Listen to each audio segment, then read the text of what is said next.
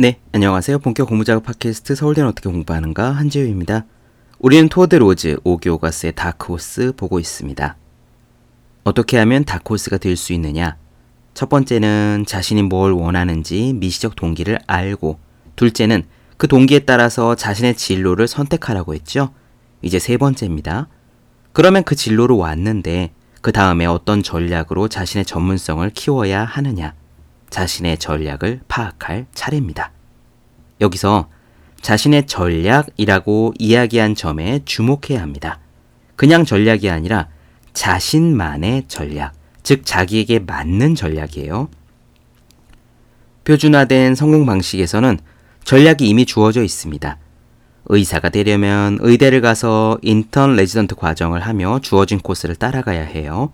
변호사가 되려면 좋은 대학을 좋은 성적으로 나와 로스쿨을 가서 변시에 합격해야 하죠. 하지만 다크호스들은 그런 코스를 따라간 게 아닙니다. 주어진 전략이 없어요. 그럼 어떻게 전략을 만들었느냐? 간단합니다. 시행착오예요. 시도하고 실패하는 것이 핵심입니다. 곧 나오겠지만 실패할 수 있음에도 불구하고 시도하는 것이 정말로 핵심이자 전략 그 자체입니다. 왜냐면요. 역시 아주 간단한데 직접 해보지 않고는 무엇을 내가 잘 하는지 못하는지를 모르기 때문이에요. 이 부분 저도 100% 공감합니다. 저 역시 글쓰기와 말하기를 트레이닝 할 때 그 어떤 주어진 코스나 프로그램을 따라해 본 적이 없거든요. 그냥 제가 계속 하면서 작은 도전을 하면서 시도해 왔고 그래서 여기까지 왔습니다. 오늘 이야기 직접 들어보시죠. 바로 시작할게요.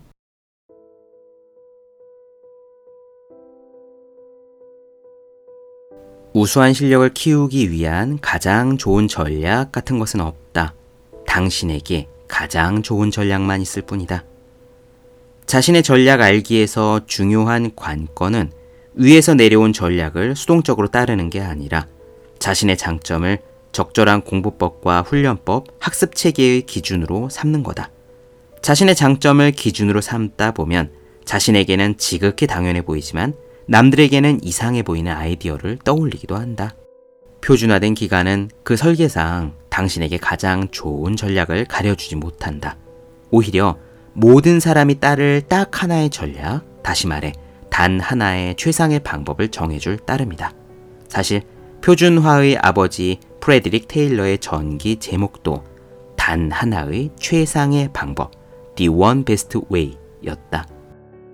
그 딱 하나의 최상의 방법으로 잘 해내지 못했다는 이유만으로 당신에게 재능이 없다고 볼 수는 없을 것이다.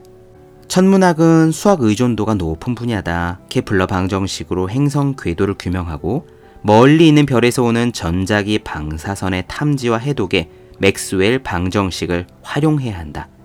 그런 만큼 모든 대학원의 천문학 과정에서는 미적분학과 선형대수, 미분 방정식 과목을 통과해야 한다. 그러나 안타깝게도 제니 맥코맥은 기초 삼각법도 배우기 전에 고등학교를 중퇴했다. 그녀의 말을 직접 들어보자. 저는 수학을 좋아한 적이 없어요. 이해가 안 돼서 쩔쩔맬 때가 많았어요. 번번이 그러니까 나중에는 흥미를 아예 잃어버렸죠. 그랬다.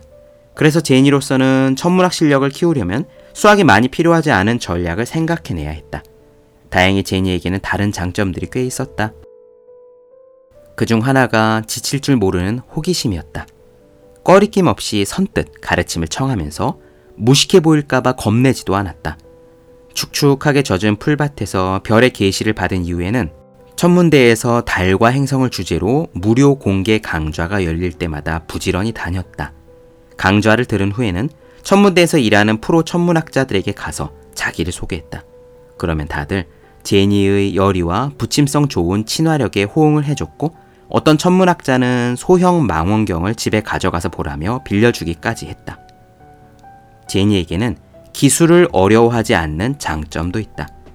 현대의 천문학 관측에 사용되는 컴퓨터 하드웨어와 소프트웨어를 책을 보고 공부하는 게 아니라 그냥 직접 기계를 만지며 해보면서 배우는 식으로 능숙하게 익혔다.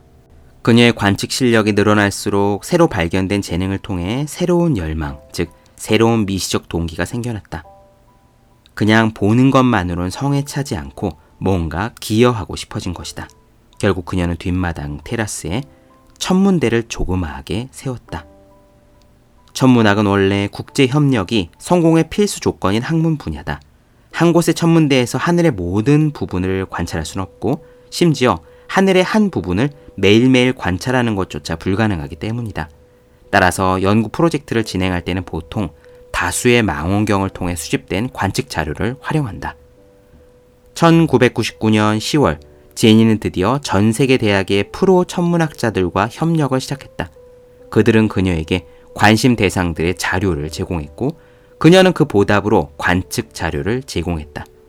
프로 천문학자들은 그녀의 광도 곡선이 수준급임을 금세 알아봤다. 가정용 망원경으로 그렇게 유용한 자료를 확보한 점에 깊은 인상을 받아 그녀의 관측을 더욱더 진척시키기 위해 점점 더 적극적으로 도와줬다. 예컨대 컬럼비아 대학에서는 더 고성능의 카메라를 기부했고 한국의 한 단체에서는 반구형 지붕을 보내주기까지 했다. 심지어 오하이오 주립대 천문학 학부는 교수진에게 강연을 해달라며 그녀를 초빙했다. 그녀는 이 순간을 자신의 커리어에서 최고의 순간으로 꼽았다. 한번 상상해 보세요. 왕건우이 출신의 애 엄마가 그것도 15살의 학교를 중퇴한 사람이 학교 교수들 앞에서 천문학 강연을 했다니까요. 그랬다. 현재까지 제니는 20개가 넘는 새로운 행성의 발견에 기여를 했다. 학계에서는 제니 같은 사람들을 가리켜 성공한 사람이라고 부른다. 자신에게 맞는 전략을 알려면 반드시 일종의 기발하고 획기적인 전술을 생각해야만 하는 것은 아니다. 다크호스들이라고 해서 창의력이 남다른 건 아니다. 다만 다크호스들처럼 자신에게 맞는 전략을 알려면 장점의 본질을 새로운 사고방식으로 바라봐야 한다. 장점은 동기와는 근본적으로 다르다. 예컨대 우리가 스카이 다이빙을 하고 싶거나 초밥을 먹고 싶거나 마블의 최신 영화를 보고 싶을 때는 확실히 안다. 하지만 동기들이 확실한 지침을 주는 것과는 달리 장점은 파악하기 어렵고 맥락적이며 역동적이다. 다시 말해 장점은 불분명하다. 단순하게 생각해 보자. 하마 등에 올라타는 재능을 어떻게 타고나겠는가? 하마 등에 한번 올라타 보고 싶은 마음이 있는지 없는지는 쉽게 알 수 있다. 하지만 성질 고약한 하마의 등에 올라타 앞으로 가도록 몰아보기 전까지는 자신이 하마 등에 올라타는데 유용한 재능이 있는지 없는지 알 방법이 없다. 당신에게 숲에서 송로버섯을 잘 찾아내는 타고난 재능이 있는지 없는지 확신할 수 있는가? 전에 이런 일이나 비슷한 일을 시도한 적이 없다면 선천적인 소질이 있는지 없는지 판단하기가 극히 힘들다. 확실히 알아볼 방법이 있다면 딱 하나다. 직접 해보는 것 뿐이다. 즉, 장점을 알아보려면 성찰이 아니라 행동이 필요하다는 거다. 그래서 다크호스형 사고방식에서는 전략의 선택을 시행착오의 문제로 바라본다. 자신의 전략을 알아가는 과정은 사실상 다크호스형 사고방식을 활용하는 동안 처절한 실패를 각오해야 한다는 첫 번째 시기다.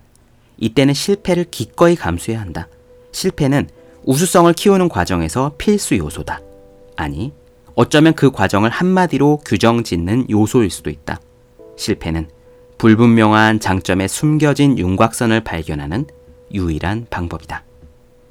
표준화된 성공 코스에서는 시행착오의 여지가 별로 없다. 예컨대 당신이 대학 입학을 앞두고 있는 올 A의 이과생인데 한번 시 수업을 들어보기로 결심했다가 그 과목에서 C를 받게 되면 괜히 다른 입시 경쟁자들보다 불리해지는 결과가 나온다. 그러니 시행착오를 두려워할 수밖에. 허나 자신의 전략 알기는 발견과 개선이 수없이 되풀이되는 반복적이고 역동적인 과정이다. 자신에게 잘 맞는 전략을 찾더라도 그것으로 끝나는 경우는 드물다. 어떤 전략을 통해 더욱 발전하게 되면 그게 장점을 되고 그러면 또 그 변경된 그 장점을 더 잘 살려줄 새로운 전략들을 시도할 계기가 생기면서 역동적인 장점을 더욱더 변화시키는 발견과 개선의 과정이 무한하게 이어지는 것이다.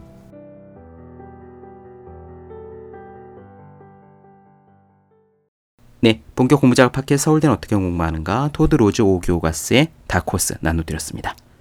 더 많은 이야기가 궁금하신 분들은 제 유튜브 채널 지우의 서재, 네이버 블로그 허생의 즐거운 편지, 카카오 브런치 한지우의 브런치 인스타그램 해시태그 서울대는 어떻게 공부하는가 검색해 주시면 좋겠습니다. 그리고 해야 하는 일과 하고 싶은 일 사이에서 고민하며 쓴 제 첫 번째 에세이 노력이라 쓰고 버티기라 있는 공부하시는 모든 분들에 위해서 어떻게 공부해야 효과적인지 설명한 혼자 하는 공부의 정석 마지막으로 책상 위에 올려두기만 해도 공부하고 싶어지는 365 혼공 캘린더 아직 읽지 않으셨다면 꼭 한번 읽어보셨으면 좋겠습니다. 그럼 오늘 여기까지 할게요. 전 다음 시간에 뵙겠습니다. 여러분 모두 열심히 공부하십시오. 저도 열심히 하겠습니다.